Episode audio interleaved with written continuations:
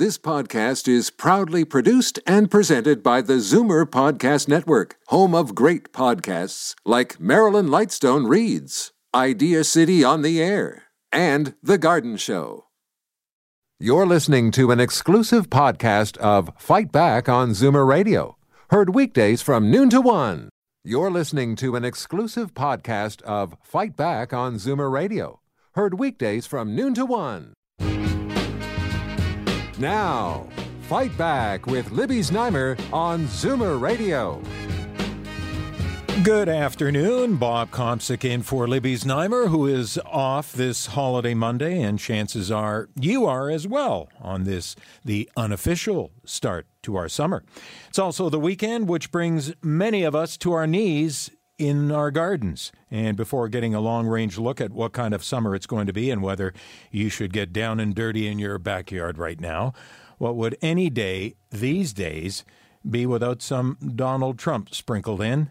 And while the U.S. president's continuing his first overseas trip in the Middle East, there's the Russian controversy back home. We'll have a Canadian and American perspective.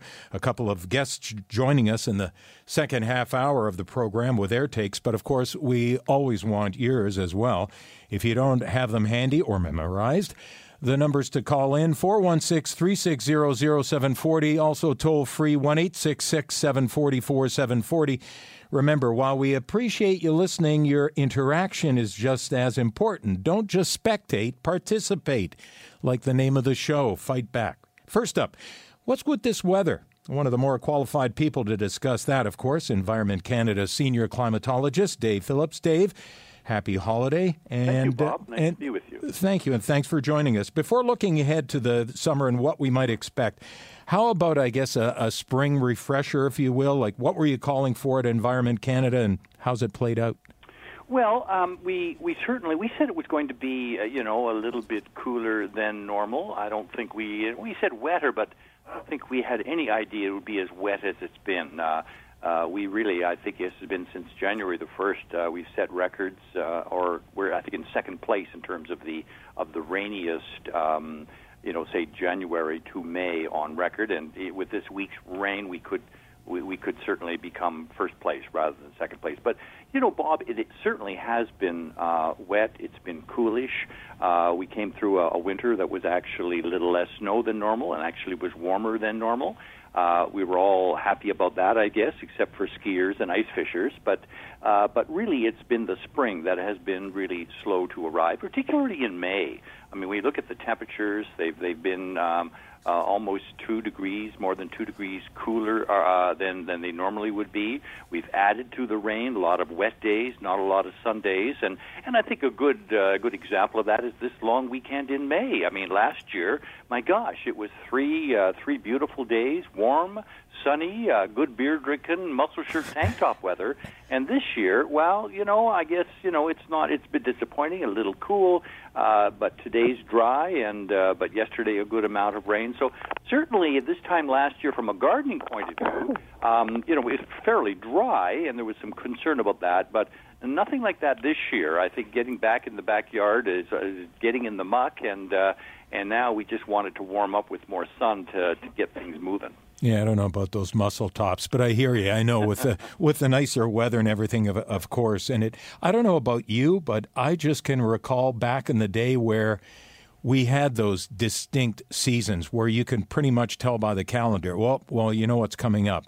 Whereas, uh, is it just memory failing me here, or what? Where it just seems that we don't necessarily have traditional four seasons anymore, and if we have a certain season, some years it's a lot shorter than it used to be. I think, Bob, it's a good point. I mean, I clearly, you know, you don't sort of look at climate based on memories of people. I mean, uh, we we tend to uh, filter out the uh, uh, uh, the weather we we don't want and and favor the weather we do like. But I, I think you're right. I mean, I think we've seen a more of a blending of the seasons. We know no sharp distinction. Um, we're seeing uh, almost a flip flopping back and forth. It's almost as if you know, the kind of weather's always been sort of a bit unpredictable, but the seasons were always there. You know, it was hot summers and cold winters, and and what we see now is is more a lot of uncertainty, a lot of variability, as we call it, uh, uh, wild swings like jokers in the weather deck. It's just back and forth, up and down. It's uh, it's almost as if you have to be prepared for for for everything, and uh, so I think that's a challenge. It's a challenge certainly for growers. Um, for people who are weather sensitive, uh, and uh, and and it just shows you that uh, hey, it's always been a tough thing to get right uh, forecasting the weather, and uh, what we're seeing in Canada that's always been the case is we're seeing in other parts of the world too. So, if you will, if you don't already have it on, you can reach for your Swami hat there and gaze into your weather crystal ball, Dave Phillips of Environment Canada, and tell us about the summer. How's it looking? Well, Bob, I, I certainly up to this time things were looking a little uncertain. I mean, the models weren't settling down. I mean, it, we we don't officially issue our forecast for the summer until the June 1st. But I've put together, I've looked at the models in the last couple of days. I knew I was going to talk to you, and I wanted to give you the the latest thinking. And uh, boy, I'm glad we waited because the situation looks like it has improved. Where we've gone from something that, oh my gosh, it could go either way, um, we think the flavor of this summer looks like it's going to be warmer than normal. Now, I don't think it's going to be, Bob, as warm as it was last year. We had 36 days above 30. We, that's uh, more than double what we normally would see. But we think that it will be, um, we think that once we get through this May, a little bit cooler than normal, uh, a little bit just hanging around the normal uh, range, we think that once we get into June, July, and August, we think the flavor of the of the summer will be warmer than normal. Now, as I say, not as consistently warm. I think one of the the marks of last uh, summer was that my gosh, every week, every month, uh, it just warmer than. We went, I mean, 11 months in a row where it was warmer than normal. It was almost like summer-like temperatures in, in, in October and November. So I don't think that's going to be the, the, the situation this year. But I think the flavor of the summer ahead is is warmer than normal, and for people who don't like those hot, steamy kind of days, I think there will be maybe fewer of them. Um, maybe saving money on our air conditioning bills. So there's always some good news to that. So I think comfortably mild is, is how I would describe this coming summer. Well, I don't know. I know it's not all about me, but when I heard that part there, I'm like, I'm with that. I'm I'm okay with that. The extremes I have trouble with, as most yeah. of us do. It's that pleasant big chunk in the middle that we'd all be okay with. Uh, Dave, just wondering at any point now, because you're giving us your your early look yeah. at the summer. At any point during the summer or any season, do you kind of revisit it as as it were to see how the second half might do?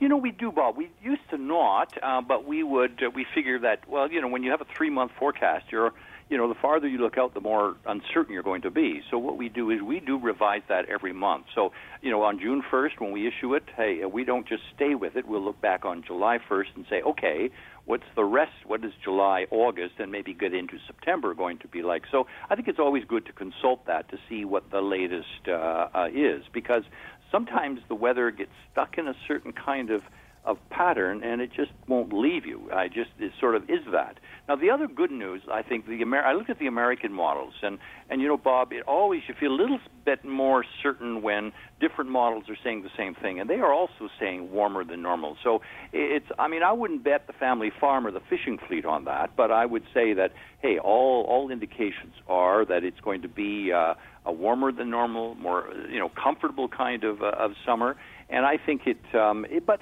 it doesn't say anything about severe weather, Bob. And it's always a good point to raise to your um, your great listeners that you know you can enjoy the summer, but always keep an eye on the sky. You know, you we do get uh, lightning strikes and heavy rains and wind and the few odd uh, wind events. So uh, it's an idea to uh, to keep your you know eye on the forecast and uh, and plan your day accordingly. The good thing about summer weather is it never really cancels anything. It might postpone it for a couple of uh, half hour or an hour, but you can get back out into that golf game or that tennis or go back to the beach uh, after you wait out a, a kind of a storm. But then, of course, you've got like the situation, as you pointed out when we started talking about, with the this part of this section of the spring, as it were, and what, for instance, on Toronto Island, they're having to to deal with the residents there and all the people that use the island that can't now for a few more weeks because of all the rain. So we it can not just postpone, but it can postpone it for a little while too, even with even though it's not snow, it's rain. You're right, Bob. There is there's almost that sort of things that have happened way in the past could certainly still be uh, uh, causing uh, causing grief. I think people going to the cottage this weekend will see in all of the Great Lakes that hey, there's less of a beachfront there because of of rising uh, uh, water levels around. The other thing too is that hey, uh, you know, I, I think that with all the ponding and the pooling, ooh, you know, there may be a lot more swatting going on this uh, this summer. So, you know, let's hope that that isn't the case. But usually, that's good breeding ground for mosquitoes and black flies, and uh, so we may very well find a delayed season with that. But um, that's that's another another concern. Uh, but uh, certainly, in terms of I think this time last year, Bob, we had a lot of dry conditions. There was worry. I think the uh, the landscape of Ontario is looking really green uh, right now, much so more so than last year. So, hey, the different different strokes for different folks. But I, I think it's um, there are some positive things, even though we've had all this. Uh, uh, this rain certainly won't be using the D word, the drought word, as we uh, as we move into the summer summer season. Environment Canada senior climatologist Dave Phillips, as always, thank you for your informative and uh, always entertaining uh, look at the world of weather. Thank you, Bob. Nice to be with you. Bye bye now. Bye now, and have yourself a good rest of the, the long weekend. Thank you, Bob. You're listening to an exclusive podcast of Fight Back on Zoomer Radio, heard weekdays from noon to one. Fight Back with Libby Znaimer on Zoomer Radio. And Libby Znaimer will be here once again tomorrow, but Bob Komsic in for Libby today, and thanks for being with us. Now, the weather can make or break many plans, as our last guest, Dave Phillips of Environment Canada, touched on, but few are as dependent on what Mother Nature has in store than gardening. Zoomer Radio's own expert Charlie Dobbin on the line now. Charlie, welcome. Good morning, Bob. And thanks for pulling uh, double duty this long weekend. I know. I should be out in my garden right now. right now, and we'll let you get to it shortly. And of course, Charlie, as everyone knows, can be heard here every Saturday morning on AM 740, 96.7 FM downtown when she does join Frank Proctor to answer your questions concerning gardening. And you'll have a chance momentarily to ask her some if you have any and weren't able to get through on, on Saturday. So, Charlie, can we start planting now? I know you were joking there, you should be in your garden, but can we? Should we? Well, you know what? The only thing that's really stop well, there's two things stopping us from planting right now. One is the ground is so saturated after the rain for the last 48 hours, we're best to stay out of our gardens until the soil has dried down a bit. Walking into mucky, super moist, saturated soil actually compacts it so much that you know with the weight of us walking and digging and doing all that sort of things that we can actually permanently um, affect the texture of the soil and ultimately do bad things like just make it so that it's the structure the what's called the tilth of the soil becomes damaged.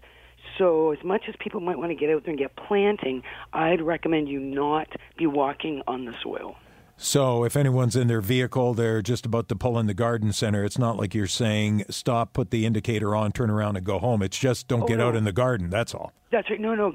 Continue to shop because there's great, you know, obviously great choices. No, I'm kidding. Wonderful plants to buy, but don't rush to plant them just yet. Um, the other thing you can do, and I, I've got some good examples at my house where you know, I've got a walkway, and along the walkway is a, a border or a garden, and I've got pruning. My tulips have finished. You know, they need to be deadheaded. I've got a couple of yew shrubs, which are evergreens. They need to be pruned. So I can do all that from the walkway.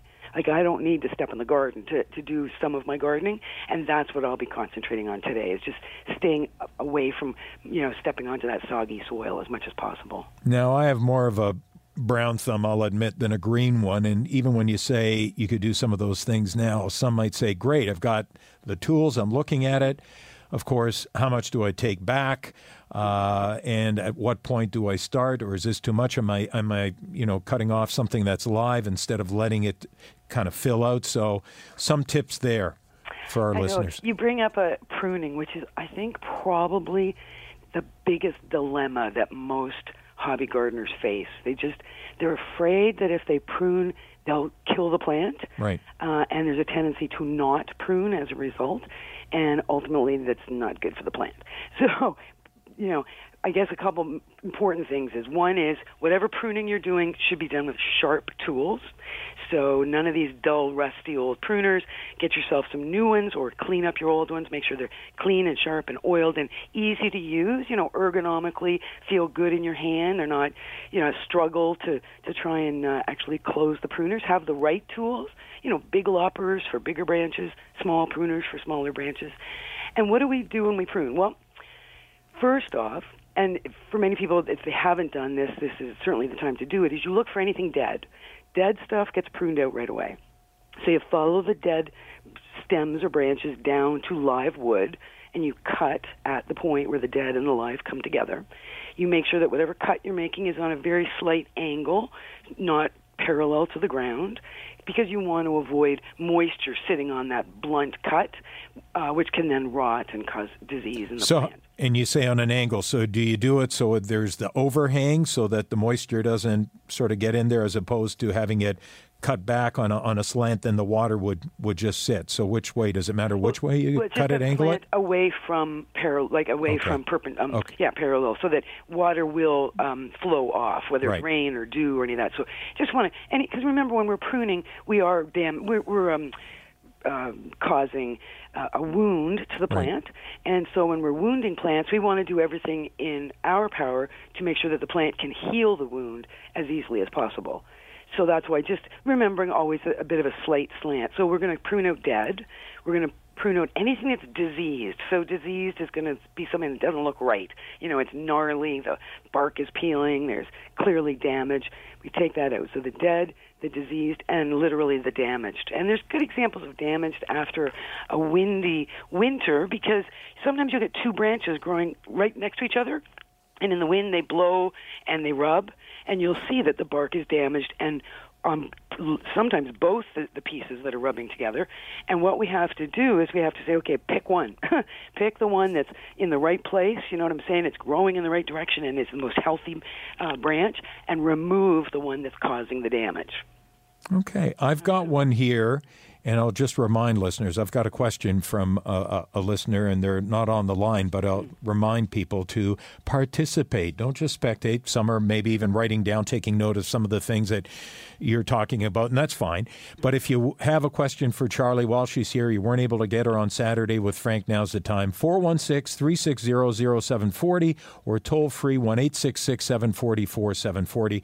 So here's a question that I have, and I'm reading it uh, basically in their words. Uh, I've been building three gardens in my backyard over the past four years. Two of the beds are doing well with mix of perennials and annuals, but a third is on a hill fo- uh, beneath four tall pine trees where the soil, of course, is thin and it's acidic. This individual's tried planting all kinds of hardy perennials, okay, and a number of others. So far, nothing taking. Thoughts on perennials for this particular garden? Underneath the uh, the pines, Yeah, right? and on a hill so you Yeah. talking really challenging particularly like dave mentioned you know last year we it was so hot and so dry hillsides of course dry out faster than than anything so trying to establish a new garden under those conditions like you're saying acidic probably slight uh, she doesn't he or she doesn't tell us what direction that slope is facing. Of course facing south it's going to be super hot you know with the sun beating down on it. Um and uh and if so and how much shade those pines are actually um casting on that garden would have impact. So what would i do? Well okay first off i'd say why are you trying to grow on that hill? But okay you have to grow something on the hill. I would depending on the okay i've done this before where i've planted on hills that are quite shady and also quite acidic because of big trees above. And i've used landscape excuse me removing all the weeds all the grass whatever's in there bare soil then getting large swaths of landscape fabric. So that's that black fabric that's almost like J cloth. It allows moisture to go through, but it doesn't allow weeds to come up from below. And you get little like tent pegs, and you peg the fabric across, you know, firmly to that that area of the garden that we're attempting to to start growing. So now we've got that hillside with a big black fabric on it. Then, depending on this how steep the slope is, I would use I've, I've used a ladder where I lay a ladder on the hillside, uh, you know, big long step ladder, and you climb up the ladder because you don't want to be walking on that hill because you don't want to loosen that soil. You're trying to stabilize the slope. And with a sharp uh, knife or a box cutter, cutting little X's in the fabric and then planting into, through the fabric, into the soil below, and planting something that will handle the conditions. So depending on sun and shade, I've done it. I've planted things like periwinkle, pachysandra, um, you know, sort of acid tolerant, you know, low pH tolerant plants that are ground cover that will fill in that area. Um, but again, I'm not sure. If this person was looking for perennials. I mean, those are perennial evergreen ground covers. Little yews could go into a situation like that. You know, little evergreens for some structure. Um, but the smaller the plants when they go in, the easier it is to get them going because they're more young. They're younger and they're more vigorous and it's easier to plant smaller plants into challenging conditions as well. My bad, Charlie. I failed to mention, I guess, or maybe I just thought you might get uh, get that impression, but that it's basically in total shade. I know it's underneath. Right. Yeah. So does that matter then if there isn't really much sun exposure then? Oh yeah, for sure. Uh, all plants have different light requirements. One of my all-time favorite perennials for low light conditions. Um, but they do need moisture. I mean, this is a challenge, right? Moisture's got to be part of this establishing of this garden. There is a perennial called Helleborus, so H E L L E B as in Bob, O R U S, Helleborus. It's an evergreen. It blooms in the spring. The deer don't eat it. No bugs eat it. It's a really sweet perennial, um, and it will grow very well in low light, um, under a pine tree, very happy plant, but moisture would be the limiting situation. So this person's got to make sure they've got the ability to water these plants and not cause everything to erode at the same time. Sometimes I use rocks to stabilize a slope. I'm actually working on a project right now, not far from our studio, uh, in uh, the High Park area, where it's a slope where we're we're bringing in big boulders, and you know we've got a crane to place them, and we're going to work smaller and medium-sized boulders into that, and then plant into the pockets around. But that's a sunny hillside, so you know different sun exposures dictate the plants we can use within. But certainly rocks can help dramatically to stabilize the slope. Okay, Charlie. Now I feel like Frank. We've got some some callers on the line. The only difference you're not in studio with us, but that's fine. It's a holiday. We won't we won't hold it against you. First one up, we've got uh, Debbie from Tiverton. Welcome, happy holiday, and you're here with Charlie. So I'll step back, and you two go ahead. Morning, Debbie. Hello, Debbie. Okay, let's just hang on one second here. My bad, Debbie. I think it's my fault. Go ahead now, Debbie. I'm sorry. Go ahead. Hi. Good morning, Debbie. Hi, Charlie. I'm calling about apple trees. Mm-hmm. Um, I did wasn't able to get dormant spray on my apple trees because it, it was either too wet, too cold, or too windy where we are mm-hmm. um, this year. And now my blossom's out, and I understand you shouldn't put any spray on when the blossom's there. But what's what's my next step? What should I do? Hmm. Well, it's too bad because with all this rain, I mean, I don't want to be a, a bad news bearer here, but all this rain and all this high humidity is just perfect for diseases.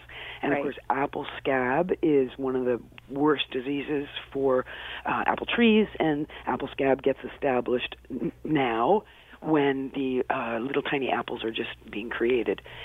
So challenging for you for sure. And you're right, no spraying when blooming. Right. So once the petals have dropped, Mm-hmm. Um, go back to your dormant kit. It will have some recommendations on the kit for how to use it on non dormant plants. Okay. Right? So it's going to talk about, like, you won't be using the oil at the same strength you would back when it was dormant, but you certainly can use the lime sulfur mixed okay. with water. And again, it will have summer instructions or post dormant instructions on how to use that kit. Okay. Um, and so definitely do that. And, and you're right. You have to work with the weather. Weather. You can't spray when it's raining. It's kind of a waste of time. Right. And it's never fun when it's windy. But um, but yeah, this is. Um, in the one hand, we're loving this rain for all the green and you know the fl- very lots and lots of flowers. But it is going to be a high disease uh, level for um, spring diseases, particularly fungal diseases, with all this moisture. Right, and the one one apple tree had Um, it, I don't know if this is apple scab, but it had it almost had like black dots that were like a dimple on the apple, but it went right inside the, into the inside of the apple. That's apple scab. Oh, and okay. starts now. So if we had it last year, chances are we'll have it again. Well, yeah, and it, uh, apple scab. Yes, it does. It's a it's a spore that floats through the air and does infest and infect uh, fruit trees. And this year, I imagine there's going to be that much more scab floating around because of the high humidity. Okay. Okay, Debbie, we're going to have to keep it moving along. That's I great. hope I hope Charlie's answered enough of your questions there. Thanks very much. You're welcome. You have yourself a good holiday. You too. Bye-bye. Thank you. All right, next up we've got uh, Mina from uh, Toronto. Go ahead, Mina. You have uh, Charlie Dobbin on the line with you. Hi there, Charlie. Hi, Bob. Hi, I Mina. am going to be um, pulling off all the old sod on my inner city uh, backyard and relaying new sod, and we're going to have it regraded the whole bit. And my first instinct is to just crop off my 20 year old Alberta spruce, my 25 year old lilac bush, and uh, the same age of my dogwood, and start with a new palette again. And then I start to feel um, sad that I'm that I'm doing that because the Alberta spruce is fine, but I would need to move it about five or six feet to the right.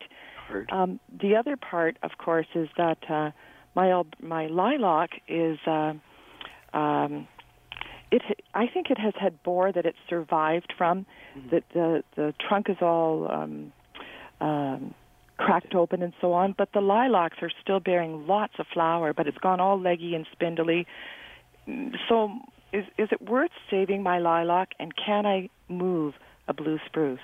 The Alberta spruce. Uh, yeah, sorry, an Alberta. When it's Yeah. been there for 25 years, I would say not easily. Okay, because it's it's quite grand now, considering how little they are. It's not a a puny little thing. It's No, it's big. probably eight feet tall by now. uh, well maybe close.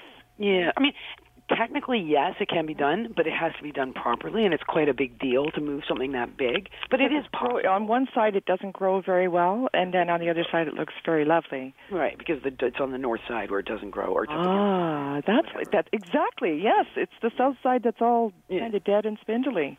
Right, so it's because it's the light. The plants will always respond to light, and of course, spruce loves to get some sunshine, etc. Um, when we bang, see that's a, the thing when we plant little tiny plants is we usually put them too close to fences, and then they grow, and then they can't grow where the fence is, and then that all dies off. But we don't really see that, so we, we don't really worry about it until we're replacing the fence. Or Oh, trying- you got my number. That's exactly what happened. What about the lilac? Shall I? The lilac is is almost two stories tall now, or you know, a story and a half tall, mm. and and the the lilacs are beautiful on the top, but I I didn't prune it correctly. You would have scolded me for sure. And if I did start again, if I just pulled it out and started again, I will be much more disciplined to continue to make it a bush. so you know what I would say? Don't feel bad about replacing 25-year-old plants. Okay. It's something that people don't often realize is that you know we we paint our dining rooms every 10 years just to freshen them up and mm-hmm. don't think twice about it. But we don't always think about replacing our landscapes for the purpose of freshening them up, particularly ones that we're either seeing out the the, the back window or the ones that are at the foundation of the house. Mm-hmm. I can't tell you how many clients I go to where you know a nice foundation garden was placed around and planted around the base of the front of the home 25 years ago. Mm-hmm. Now here we are. The plants are completely out of proportion with the home. You know, the bungalow now looks like a dollhouse because everything's gotten way too big, never pruned properly. And and it's like it's time to just say, "Okay, give it up. Get rid of those plants that are not doing you any favors and start again." Freshen it up, and and you're right. Prune, maintain, and then you won't you won't be, need to do the replacement in 25 years. Okay. Absolutely. Well, that's that's terrific advice, and you've given me the courage to to do what I instinctively thought was right. Okay. All right. Thanks. Good a lot, luck with that. Mina, thank you for calling and don't need, mean to cut you off there, but uh, thank you for your participation and your questions, and Charlie, obviously, for your your help there with with Mina. I think we'll take one more before our break. We've got uh, Joan from Oshawa who has a who has a question here for Charlie Dobbin. Go ahead, uh, Joan. Hello, Bob. Hello, Charlie. Hi, How are you Hello. today? Good, thank you. Go ahead with your question, Joan. Okay. I want to know. I we just purchased a hydrangea and a European snowball. Now, can they be planted now, or should should we wait? And what sun do they both like? Uh, okay, great question. Yes, they can be planted now, other than what we were saying about the sogginess of the soil. So you might want to, you know, wait until the, the soil's dried out a bit. Even just a couple of days will make a difference there. Okay. Uh, so I would do that. The sun they require is a minimum of a half day sun, and the preferable sun for the hydrangea is morning sun. Right. So dappled throughout the day, you know, under a small leaf tree or eastern location for that morning sun, western um, shade because that hot afternoon sun is hard on hydrangeas. Yeah. And the high bush cranberry or the European snowball, it would prefer to be in full sun. So if you can put it in a place where it's getting, you know, minimum six hours of direct sun every day, that would be the best. Yes, because uh, one side of the house faces south, Mm, perfect. and uh, at the corner it's southwest. Mm-hmm. So, um, how big do the snowball? Now it says on the thing uh, eight to fifteen feet. True. If you don't prune it, it will get that big Okay, so it's best to have it pruned every year after it flowers. after it flowers. Right, and they're flowering now or in the next two weeks because that's a spring or early summer blooming shrub. Yes, this Beautiful one already plant. has the little snowballs on it. Yeah, perfect. So when it finishes flowering, it will, is the time to prune. The first year usually isn't as important, but going forward every year, absolutely prune for shape, prune for health. In this the- year, you'll prune for health. You know, for anything dead, anything diseased, or anything damaged. Right, and it's, it's best to prune, prune, um, prune them rather after flowering Correct. in the spring. Yep. Well, that's good to know. There How long go. do they flower? Depends on the weather. You know that when it gets really hot, everything just the, the flowers finish so quickly. You know, you s- we saw our tulips go from beautiful to super ugly between what was it Tuesday and Wednesday when it, the wet temperature doubled overnight. So when it gets really hot, flowers go very quickly. So I love a cool spring. yes, I do too, and I like a cooler summer too without Me the high humidity. Well, that's why I love what Dave said. Yeah. He said it's going to be warmer than normal, but comfortably mild. So there we go. We'll save on the electricity. Yeah. I really appreciate it. Um, and a calla lily. Mhm. Yep. Uh, we also, uh, I just got it yesterday. I just Nice. purchased it yesterday. It's not in bloom, no. but it's in the pot. And does it uh, like the full sun? Uh, it can go. what? In, it should go kind of where the hydrangea's going. Morning sun, afternoon shade is best. Okay. Okay. Okay, that's very good to know. Okay, Joan Excellent. from Good Oshawa, I hope that uh, Charlie's answered all your, your questions there. And Charlie, yes, uh, he has, and I thank you both very much, and have a wonderful day. you as well, you. Joan. Thanks very much. Thank you. Bye. And uh, Charlie Dobbin, thank you for joining us. Like double duty Saturday, and then here you are on the holiday Monday, keeping you out of your garden. No worries. Hey, So Bob, you know what's yes. one thing I, I neglected to mention? When you were saying, you know, can people get in their gardens like today? And I said, yeah, just don't go in the soil. I neglected to mention that a really good thing to do today and for the next few days is plant up the container gardens.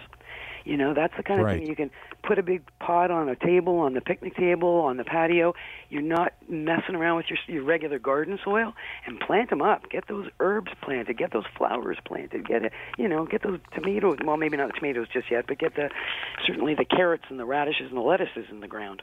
Well, there you go. There's more for us to uh, to chew on until Saturday, when you'll be back with more, and there'll be more questions from uh, from our listeners here on Zoomer Radio. Thanks again, Charlie. My pleasure, Bob. Have a great weekend. You as well. Well, something that Well, has no end trouble. Yes, thank you, Charlie. Bye bye. bye bye. You're listening to an exclusive podcast of Fight Back on Zoomer Radio, heard weekdays from noon to one. You're listening to an exclusive podcast of Fight Back on Zoomer Radio, heard weekdays from noon to one. You're listening to an exclusive podcast of Fight Back on Zoomer Radio, heard weekdays from noon to one. This podcast is proudly produced and presented by the Zoomer Podcast Network, home of great podcasts like Marilyn Lightstone Reads, Idea City on the Air, and The Garden Show.